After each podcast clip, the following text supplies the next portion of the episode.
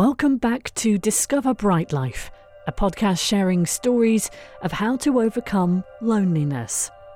This time, we hear from the men, like Eddie. Health got me, but this place has been bigger saviour for me than anything. Ian. It'd have to be something quite special to take the place of what we've got here. And Steve. There's one or two said that this place has saved their life. And, and that's quite a statement, that. Marking International Older Persons Day 2019, we prove that there is life after retirement. Death is inevitable. However, don't wait for death to come. He's going to come anyway. Just enjoy your life and forget he's there.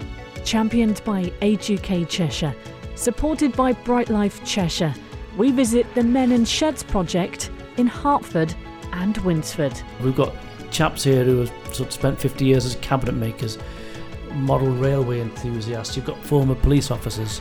We believe it's time to celebrate the older generations, not ignore them. At a point, I just turned around and realised that all these guys are, are not the people I work with necessarily. They're, they're my friends. And we believe in challenging loneliness because sometimes the best medicine is a good laugh in friendly company.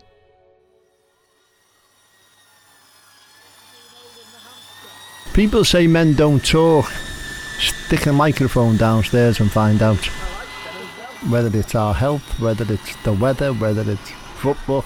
No, you know, we talk about everything and anything. That's Eddie, one of the volunteers at the shed in Hartford. He's been part of the furniture for seven years now, but most of his life was spent in cars, more specifically as a chauffeur. Every day was different. I was either in Halton, Manchester, Crewe, Macclesfield, Scotland, down south in London, you know, down at the palace. It was good, it was different, it was, as every year, it was a different mayor. Driver to the Mayor of Chester. Work was busy, hectic, and full of new faces. Because I'd been out, uh, in, in a, as I said, a chauffeur, I was out every day and I was connecting with people every day of the week. It didn't matter whether it was, you know, Christmas Day, Boxing Day, New Year's Day. I was out. I connected with people. I met some really, really nice people, from lords and ladies to the guy ended up brushing the street. That was his job, and he, he, he but he was a counsellor, and like you know, and and they're the people you get on with, and it's the people that think they're above you who are the worst like you know, who think they're better than you and they're not. Like you know.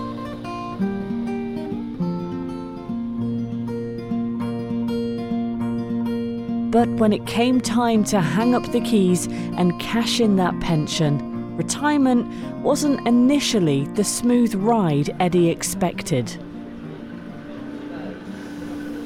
I'd worked all my life. I'd never known what it was like to to be at home all day for eight hours.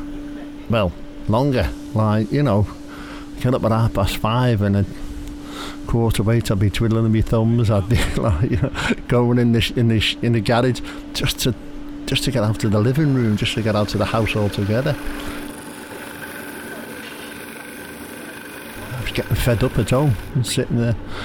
Jeremy Kyle was getting to me. Any more television and I'd I had nothing more to do at home. I done when I retired. I had I'd done all the work. Started doing what I had to do, but it just got boring. On my own, in the garage. Sometimes fall asleep in the garage because I couldn't be bothered doing anything. And I remembered men in sheds.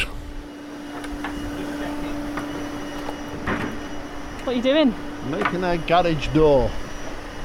No, lie trying to make a garage door. Hoping it's going to be a garage door when I've finished. Uh, it needed to be two meters wide by about 2100 lengthwise. I'm not using any glue on it because with wood expands and retracts in the heat and outside so I'll just what I'll do is I'll put battens on it, elongate the first bit.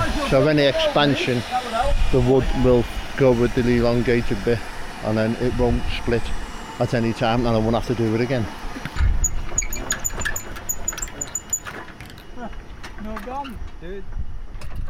I came when it originally opened with oh, Tony uh, Bayliss. Tony Bayliss was the inventor who opened the shed, officially opened it. Uh, and my job at the time was a mayoral chauffeur. So I brought the local mayor, who was the borough mayor, when we were very Royal. Uh, I brought him. And I remembered it. And I thought, I'll go many sheds, see what it's like. And been in ever since. This place has been bigger saviour for me than anything. Right, you know, really has. It's put that thing to aim for every, every, or every day.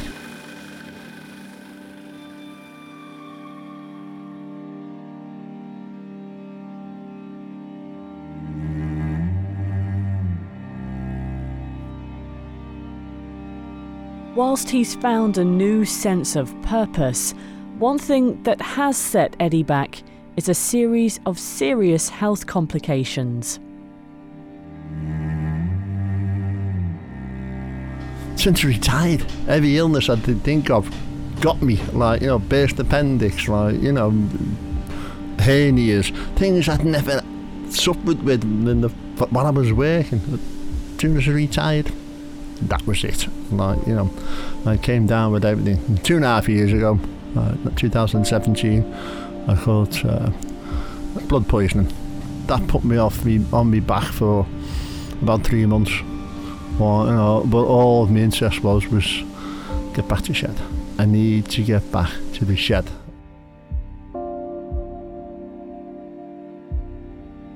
I was in critical care for ten days, or you know, uh, but they give me three minutes to live. Why, you know, that's how close I came. Why, you know.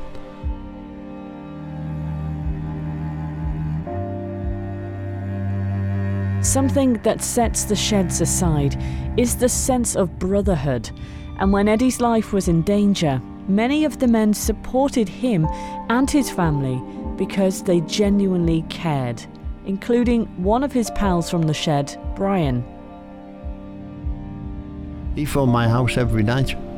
When I was in hospital, I'd, my wife said at 20 past 8, every night the phone would go as soon as they come in. Or even if she hadn't been to the hospital to see me, 20 past 8, because he knew that's when everyone would be home. He phoned up to see how I was.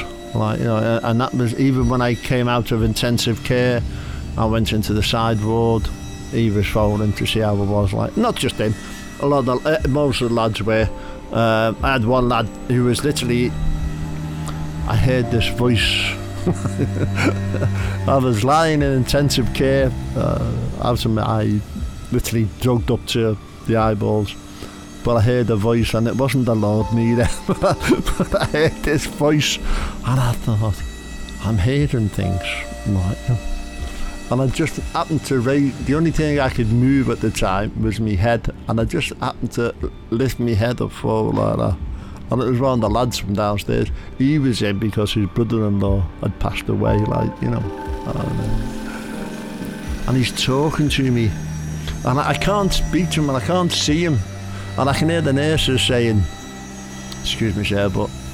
Mr. Fallows' family are waiting to come in. Yeah, he's me mucker. We go to sheds together. Like, yes, but you're stopping his family from coming in. Like, you know, there was only allowed two at the bed. Like, you know, but yeah, it was it was good. It, it, like you know, it is good. It's you worry about people when you hear they're not well, you because you, you you've known them five six years, like you know, and they've, uh, they've either helped you or you've helped them. So you, you do concern yourself a little bit.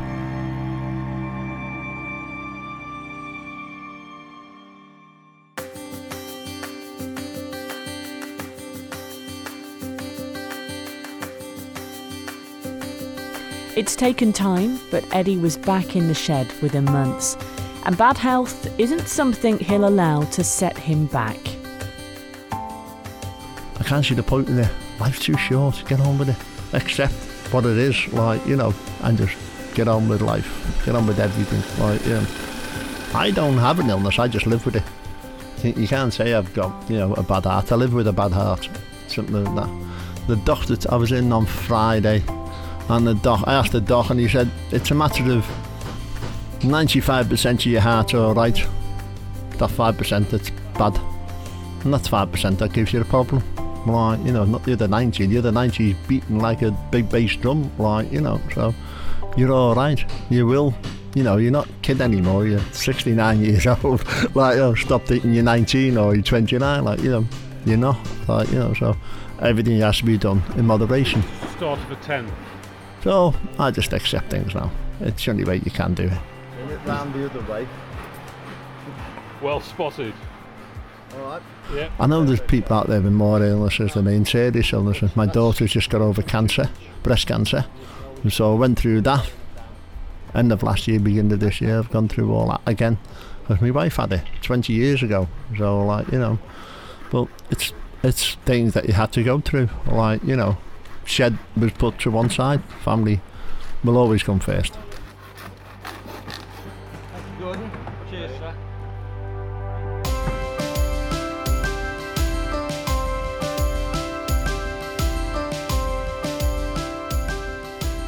So, how does he describe the sheds to someone new or simply curious?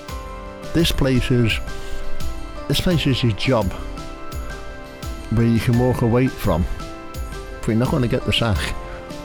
Basically you can do what you want. Like you know you can come in here you can sit downstairs and you can have a cup of tea. You don't have to come out on that floor and make something. If you want to sit there and read a book sit there and read a book no one's going to bother you if you want to go out there and make 10 bird boxes go out there and make 10 bird boxes or half a dozen pens. Whatever you wish to do, it's, it's entirely up to you.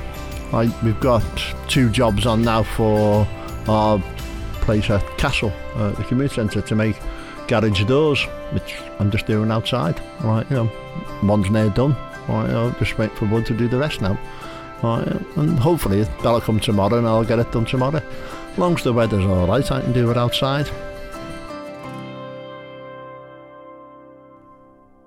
Eddie's one of the main characters in Hartford. His own name sign above the door of the Bijou Canteen, as Steve called it. His laugh heard from every corner of the shed. And one of his favourite moments of the day is the arrival of the pie man to signal the start of lunch.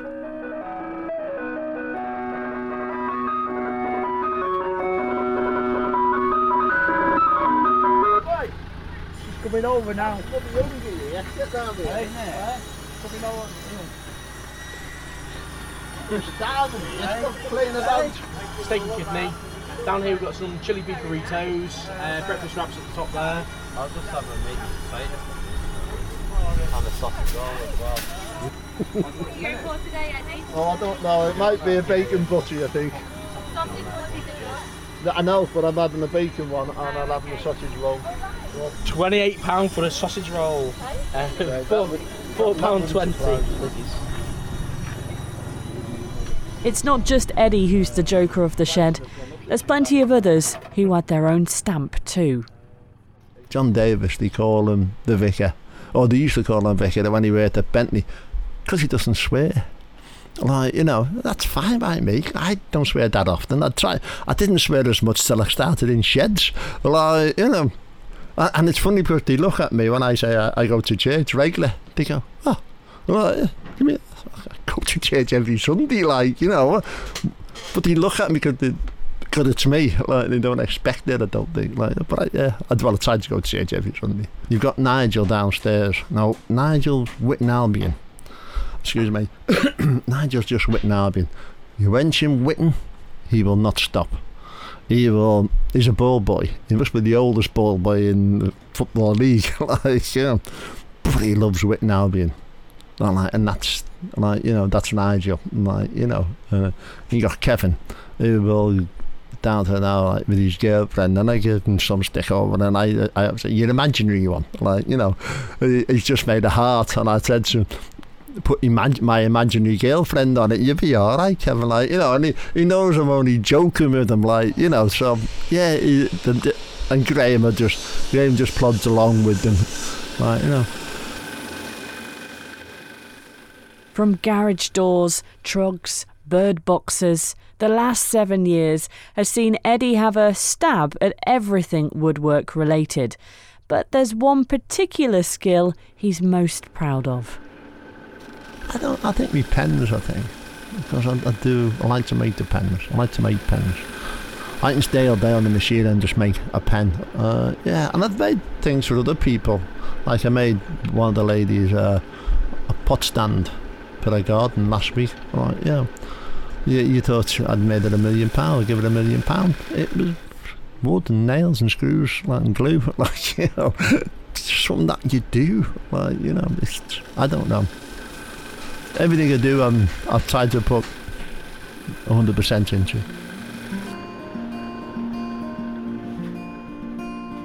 So, just how big a part is the shed to Eddie's life?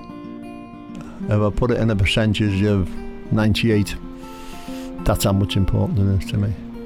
I, can't say it's 100% because I have other things, but 98% of this shed is very important to me. Gives you that thing to get up for. I come four days a week. Well, I know some lads don't. I enjoy coming. I, you know, uh, but yeah, no, it's keeps me occupied, keeps me from keeps me from losing my rag. It's simple as that because I can, and I would have done by now. It's better sitting and sitting and watching the water flow past you. Get in the water and do something about it. Don't stand there. Do it. Don't be afraid. Get on with life. Have a go.